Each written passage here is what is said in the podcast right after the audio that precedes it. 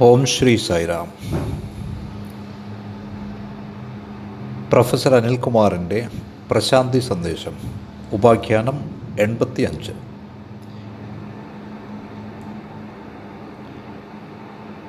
പ്രശാന്തി സന്ദേശം എൺപത്തി അഞ്ചാം ഉപാഖ്യാനം. നിങ്ങളെല്ലാവരെയും സ്വാഗതം ചെയ്യുന്നു ഇന്ന് കാലത്തുള്ള വിഷയം ഇതാണ്. പ്രേമമാണ്. ഭയമല്ല. ലവ് നോട്ട് ഫിയർ മറ്റൊരു രീതിയിൽ നമുക്ക് പറയാം. പ്രേമം മാത്രം ഒരിക്കലും ഭയമല്ല. ഇതേപ്പറ്റി ഏതാനും വസ്തുതകൾ നമുക്ക് ചർച്ച ചെയ്യാം. നമ്മുടെ ജീവിതത്തിലെ ഇടപാടുകൾ മിക്കതും ഭയത്തെ അടിസ്ഥാനപ്പെടുത്തിയുള്ളതാണ്. ഈശ്വരന്റെ കാര്യത്തിൽ പോലും നമുക്ക് ഭയമാണ്. നേരെ മറിച്ച് ചിലർ പറയുന്നത് ഈശ്വരനെ ഭയക്കാനാണ് കാരണം. അത് വിവേകമാണ്. സമൂഹത്തിലെ ഒരു വിഭാഗത്തെ സംബന്ധിച്ച് ഈശ്വര ഭയം വിവേകമാണ്. പക്ഷേ എന്റെ ചോദ്യം എന്തെന്നാൽ നിങ്ങൾ ഈശ്വരനെ ഭയക്കുന്നുവെങ്കിൽ നിങ്ങൾക്ക് എങ്ങനെ അവിടുന്നുമായി അടുക്കാനാവും? നിങ്ങൾക്ക് എങ്ങനെ അവിടുന്നുമായി സാമീപ്യമുണ്ടാവും? നിങ്ങൾക്ക് എങ്ങനെ അവിടുന്നിനെ നിങ്ങളുടെ പിതാവായി നിങ്ങളുടെ മാതാവായി നിങ്ങളുടെ സുഹൃത്തായി നിങ്ങളുടെ ഗുരുവായി കണക്കാക്കാനാവും? ആ സ്പിരിറ്റിൽ നിങ്ങൾക്ക് എങ്ങനെ എടുക്കാനാവും? മാതാ പിതാ ഗുരു ദൈവം മരിയന്തയു നീവേ എന്ന് നിങ്ങൾ പറയുമ്പോൾ അതിനർത്ഥം അവിടുന്ന് എന്റെ എല്ലാമാണ് എന്നാണ്. നിങ്ങൾ അവിടുത്തെ സ്നേഹിക്കുന്നു. നിങ്ങൾക്ക് അവിടുത്തെ ഭയക്കാനാവില്ല. അതുകൊണ്ട് ഈശ്വര ഭയം എന്ന് പറയുന്നതിന് പകരം ഈശ്വര പ്രേമം എന്ന് നമുക്ക് പറയാം. കാരണം പ്രേമം എന്നത് ഈശ്വരനാണ്. ഈശ്വരൻ പ്രേമമാണ്. ഈശ്വരനെ അനുഭവിക്കുന്നതിനുള്ള ഏകമാർഗം പ്രേമമാണ്. ഭഗവാൻ അരുളിയതുപോലെ സകലരെയും പ്രേമിക്കൂ സകലരെയും സേവിക്കൂ എന്നതാണ് ഈശ്വരനിലേക്കുള്ള ഒരേ ഒരു മാർഗം. അതിനാൽ നാം സ്നേഹിക്കുകയാണ് വേണ്ടത് ഒരിക്കലും ഭയക്കുകയല്ല.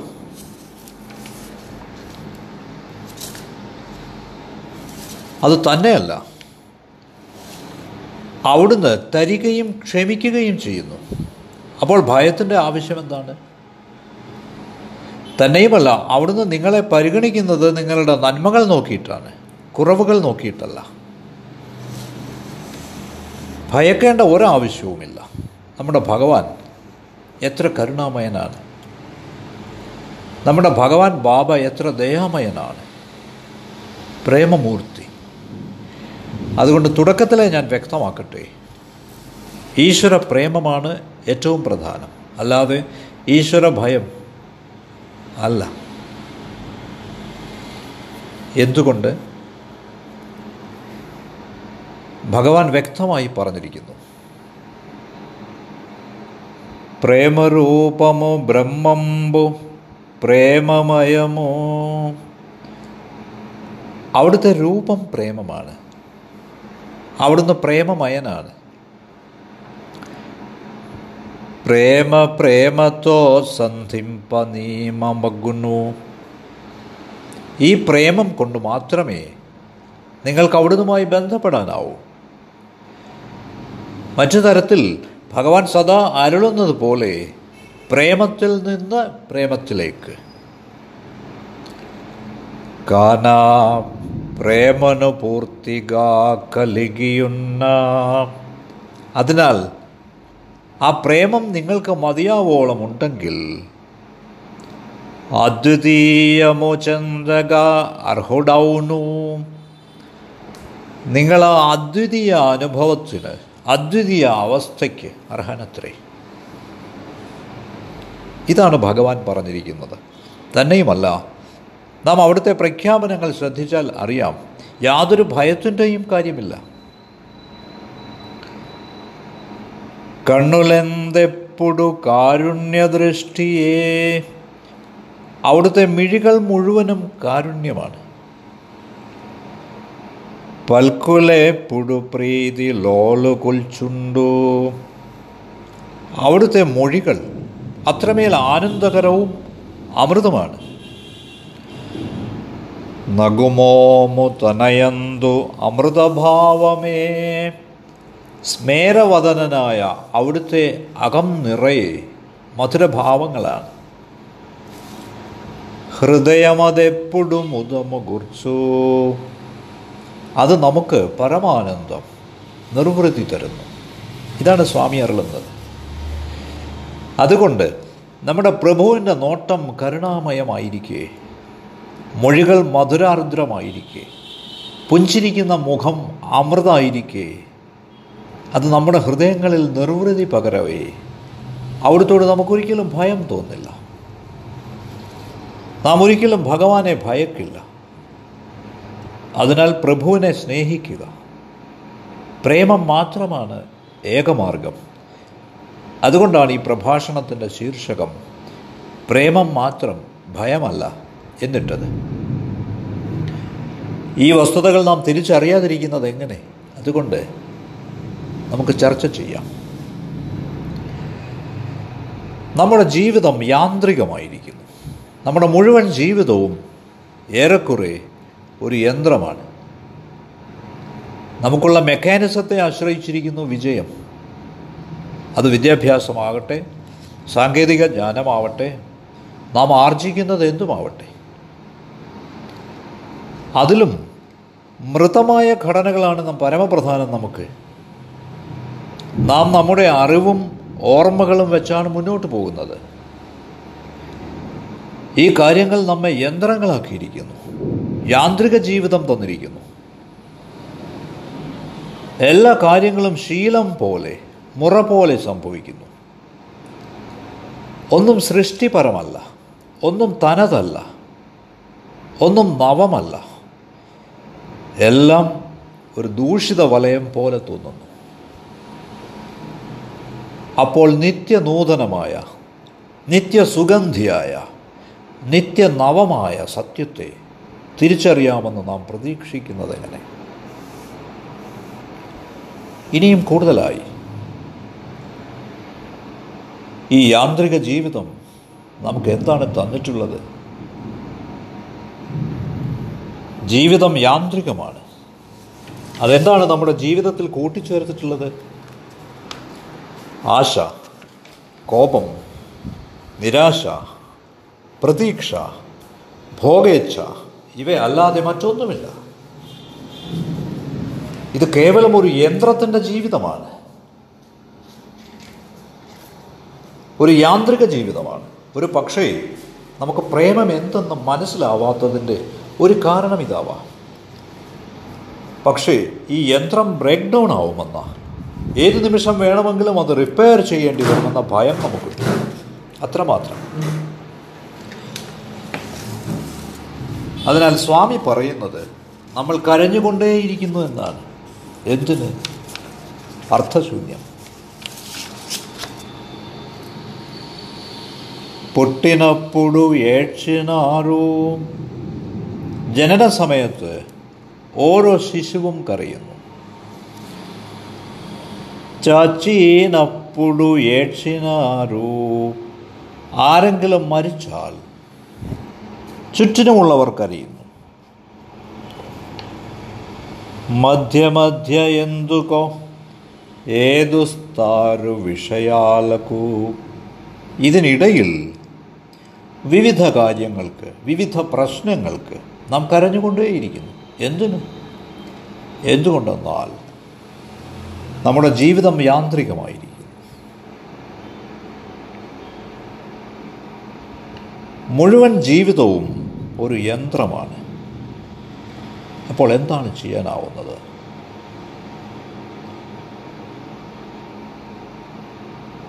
നാം ഉറക്കത്തിലായതുകൊണ്ടാവാം നാം പ്രേമമെന്തെന്ന് തിരിച്ചറിയാത്തത്.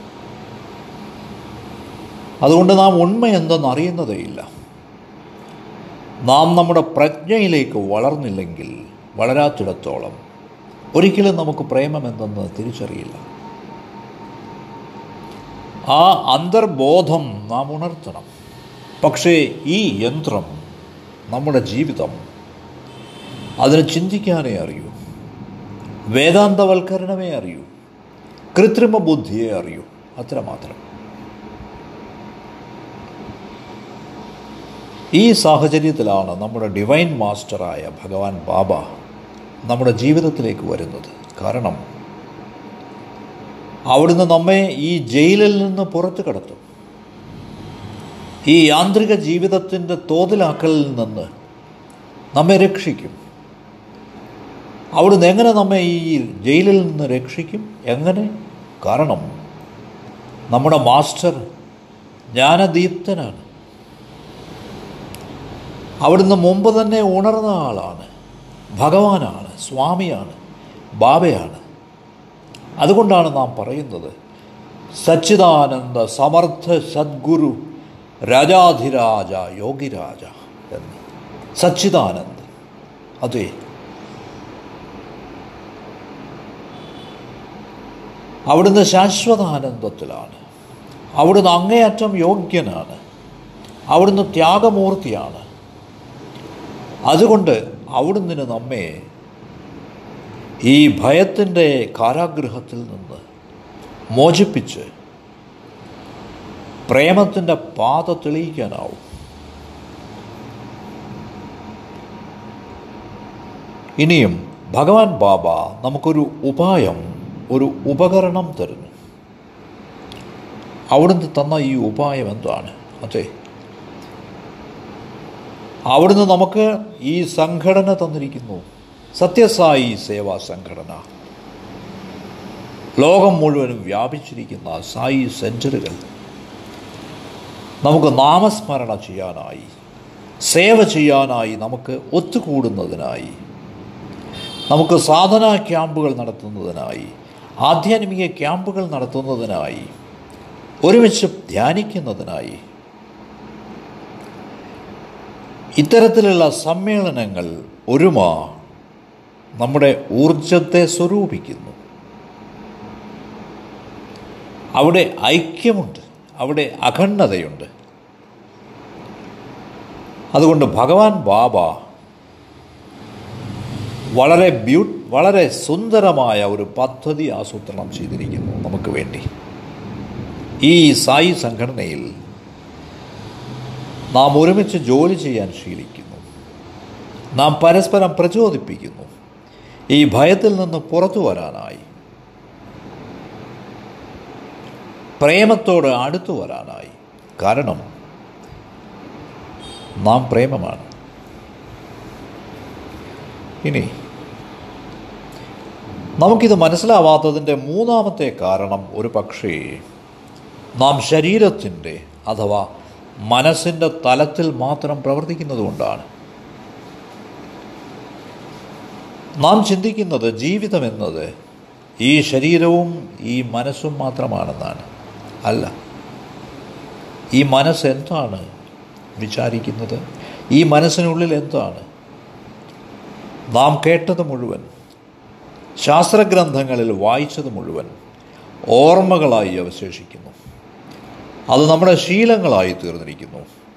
പാരമ്പര്യങ്ങളായി ആചാരങ്ങളായി സമ്പ്രദായങ്ങളായി തീർന്നിരിക്കുന്നു. ശരി. നാം നമ്മുടെ ശരീരത്തെ പരുവപ്പെടുത്തിയിരിക്കുന്നത് നമ്മുടെ മനസ്സിന്റെ തലം വരെ മാത്രമാണ്. ഈ മനസ്സോ വളരെ ഇടുങ്ങിയതാണ്. നാം ഇത് മറക്കരുത്. ഗംഗ പോലെയുള്ള വലിയൊരു നദിയെ അതിന് ഉൾക്കൊള്ളാനാവില്ല. അസാധ്യമാണത്. എന്തുകൊണ്ട്? കാരണം സത്യം ദിവ്യത്വം എന്നത് മനസ്സിനപ്പുറമാണ്. യഥോ വാചോ നിവർത്തന്തി അപ്രാപ്യ മനസ്സാസ.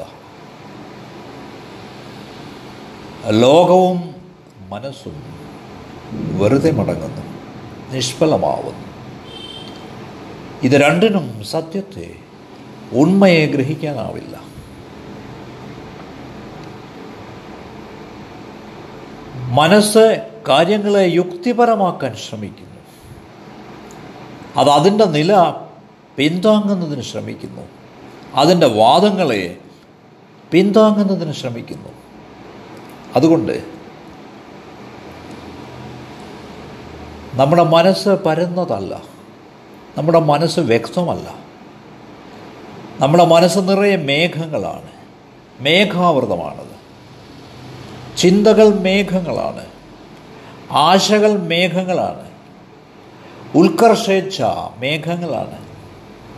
സ്വപ്നം മേഘങ്ങളാണ്. ഭാവന അതും മേഘമാണ്. മനസ്സ് മേഘാവൃതമായിരിക്കുമ്പോൾ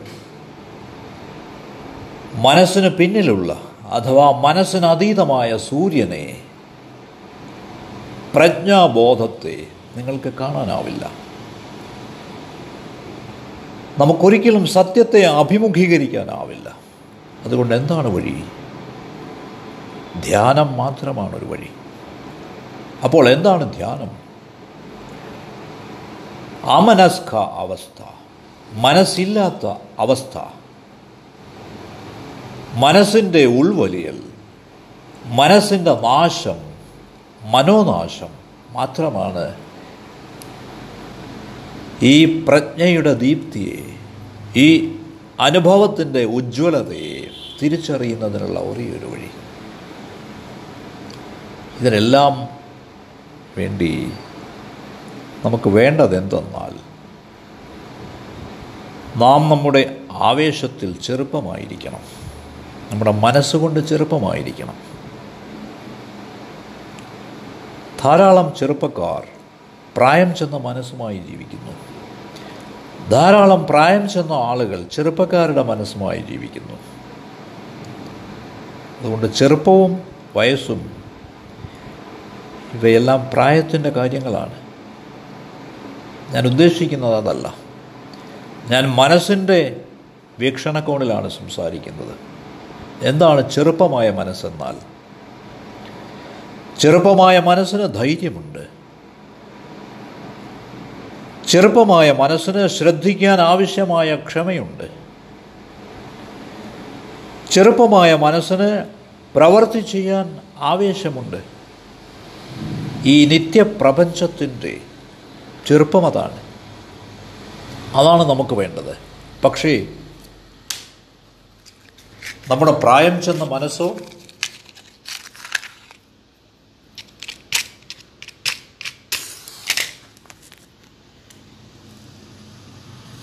എന്താണ് പ്രായം ചെന്ന മനസ്സെന്നാൽ? അത് തെരഞ്ഞുകൊണ്ടേയിരിക്കുന്നു തെരഞ്ഞുകൊണ്ടേയിരിക്കുന്നു നിത്യമായി തിരയുന്നു. രതിജന്യമായ മനോരാജ്യങ്ങളിൽ മുഴുകുന്നു. അതെവിടെയും എത്തുന്നില്ല.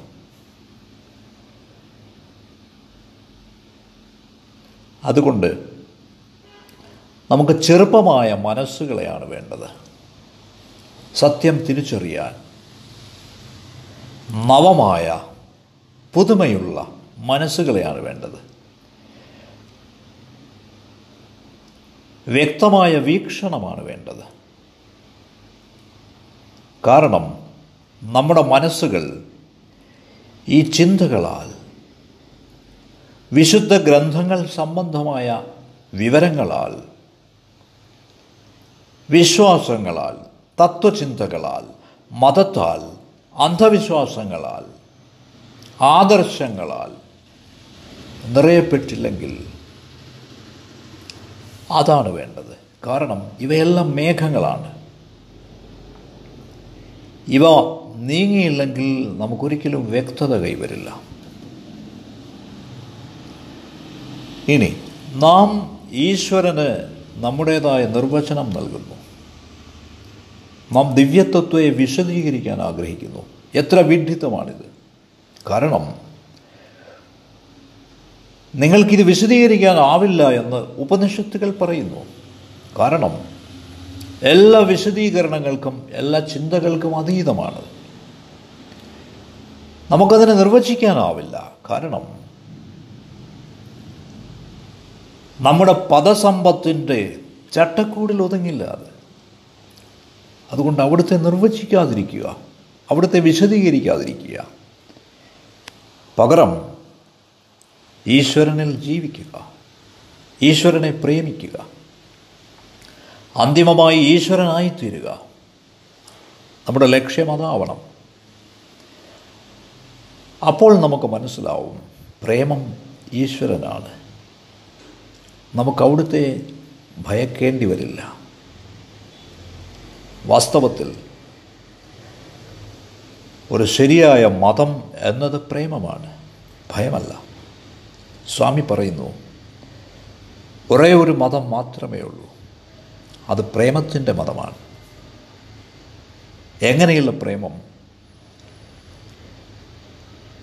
നിത്യനവമായ പ്രേമം പുതുമയുള്ള പ്രേമം പുതുതായി വിരിഞ്ഞ പ്രേമം വളരെ റൊമാന്റിക്കായ പ്രേമം. ശ്രീകൃഷ്ണന്റെ രാസലീല പോലെ ചൈതന്യദേവന്റെ ഹർഷോന്മത്തമായ പ്രേമം പോലെ രാമകൃഷ്ണ പരമഹംസന്റെ പ്രേമം പോലെ. ഈ പ്രേമം സകല ആഗ്രഹങ്ങളെയും നിറവേറ്റുന്നതാണ്. ഇത് ആഗോളമായ ഒരു അവകാശമാണ്.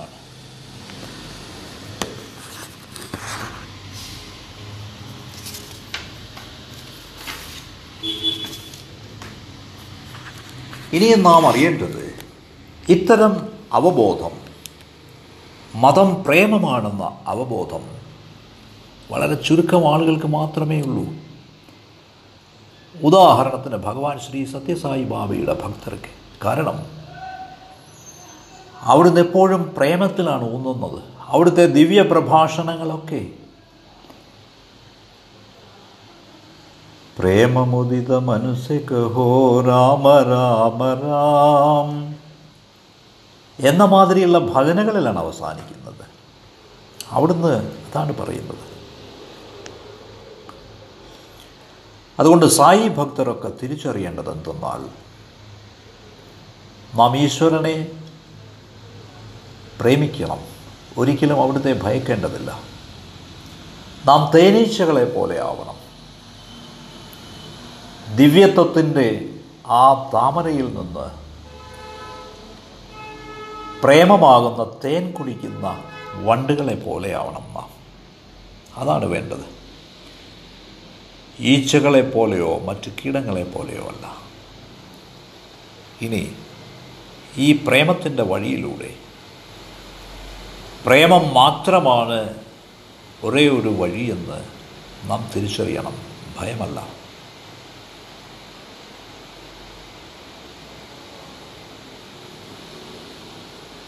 നാം ഒരു വിത്തായി അല്ലാതെ മരമായിട്ടല്ല നിലകൊള്ളുന്നത് എന്ന നിഗമനത്തിലേക്ക് നാം അപ്പോൾ എത്തും. ഈ വിത്ത് ഇതേവരെ കിളിർത്തിട്ടില്ല. ഇത് മുളച്ചിട്ടില്ല. അതൊരു ചെടിയായി മാറിയിട്ടില്ല. അതൊരു വൻവൃക്ഷമായി തീർന്നിട്ടില്ല. നാം ഇപ്പോഴും ഒരു വിത്തായി അവശേഷിക്കുകയാണ്. പക്ഷേ ഈ വിത്തിന് വൃക്ഷമായി വളരാനുള്ള കഴിവ് അന്തർലീനമായുണ്ട്.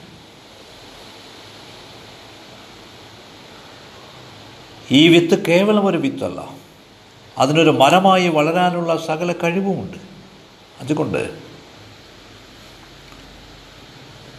നാം ആ അവസ്ഥയിലേക്ക് ആ പരമാർത്ഥത്തിലേക്ക് വന്നിട്ടില്ല.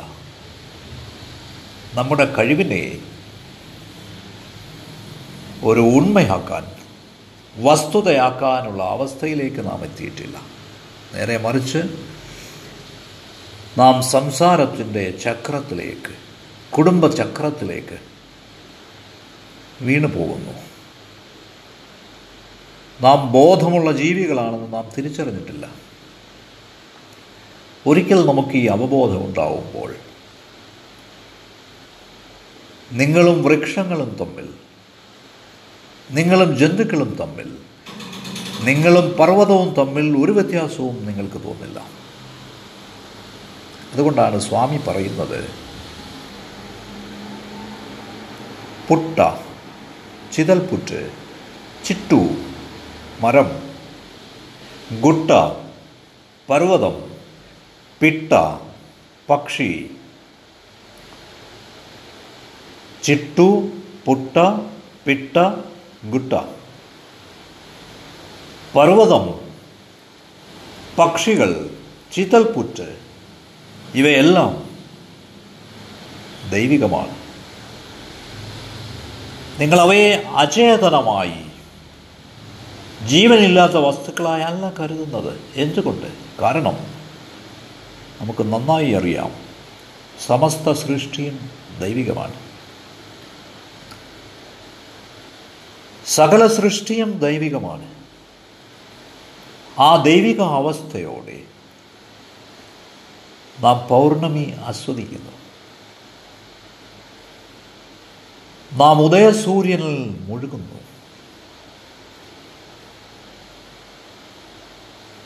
മലഞ്ചെരുവിലെ ഗുഹയിൽ ഇരുന്നു കൊണ്ട് നാം പ്രകൃതി സൗന്ദര്യം നുകരുന്നു. ഒരു കുഞ്ഞു കളിക്കുന്നത് കാണുമ്പോൾ നാം സ്വയം മറക്കുന്നു. കാരണം സകലതും ദിവ്യമാണ്. അതുകൊണ്ട് പ്രേമം നമ്മെ പരിവർത്തനം ചെയ്യുന്നു രൂപാന്തരപ്പെടുത്തുന്നു ജഡമായതിനെ ചൈതന്യവത്താക്കുന്നു അതെ ഇതാണ് പ്രേമത്തിന്റെ ശക്തി.